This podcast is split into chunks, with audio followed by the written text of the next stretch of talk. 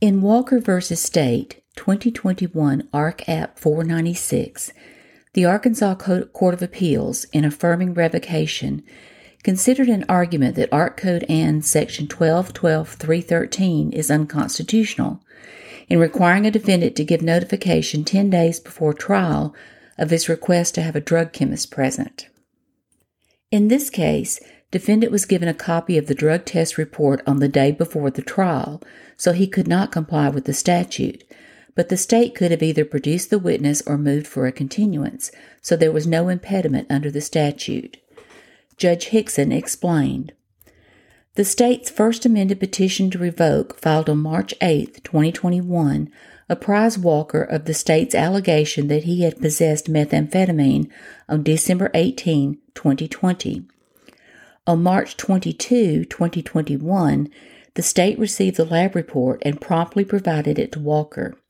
The revocation hearing was held the next day, on March twenty-third, twenty twenty-one. Despite Walker's knowledge that he was being accused of possessing methamphetamine and his access to the lab report prior to the hearing, Walker failed to avail himself of Ark. Code Ann. Section twelve twelve three thirteen B by failing to notify the state of his intention to cross-examine the chemist. We acknowledge that when Walker was provided a copy of the lab report prior to the hearing, he at that time was unable to comply with the statute's ten-day notice requirement set forth in Ark. Code Ann. Section twelve twelve three thirteen D two. The Supreme Court has previously concluded that the state has the burden to produce the chemist or obtain a continuance when the state has caused the defendant to be unable to comply with the statute's ten-day notice prerequisite. Nevertheless, the defendant is at least required to inform the state that he desires to have the analyst present at trial, so the state would realize it has the burden to produce the analyst as a witness.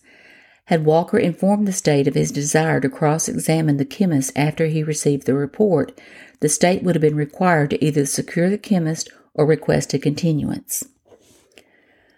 Finally, Walker also argues that Ark. Code Ann. Section twelve twelve three thirteen is unconstitutional. In making this claim, Walker relies on Melendez-Diaz versus Massachusetts, five fifty-seven U S three oh five. However, that case expressly undercuts Walker's argument.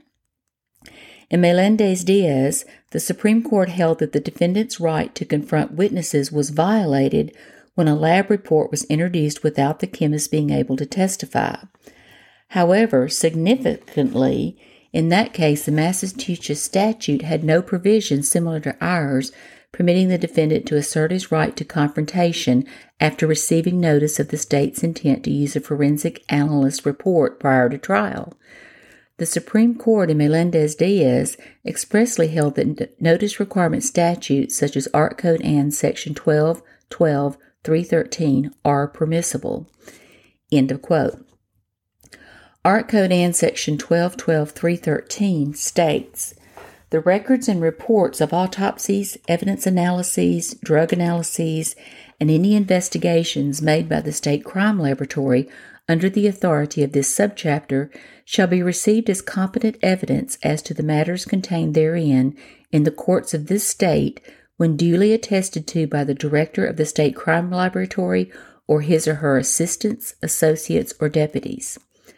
This section does not abrogate a defendant's right of cross-examination if notice of intention to cross-examine is given before the date of a hearing or trial pursuant to the applicable rules of criminal procedure or civil procedure.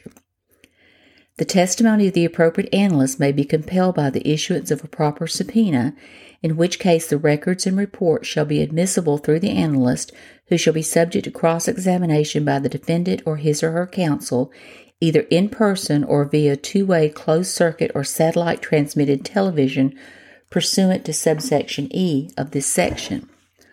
All records and reports of an evidence analysis of the laboratory shall be received as competent evidence as to the facts in any court or other proceeding when duly attested to by the analyst who performed the analysis. The defendant shall give at least ten days' notice prior to the proceedings that he or she requests the presence of the analyst of the laboratory who performed the analysis for the purpose of cross-examination. Nothing in this subsection shall be construed to abrogate defendant's right to cross-examine. End of quote. End of decision.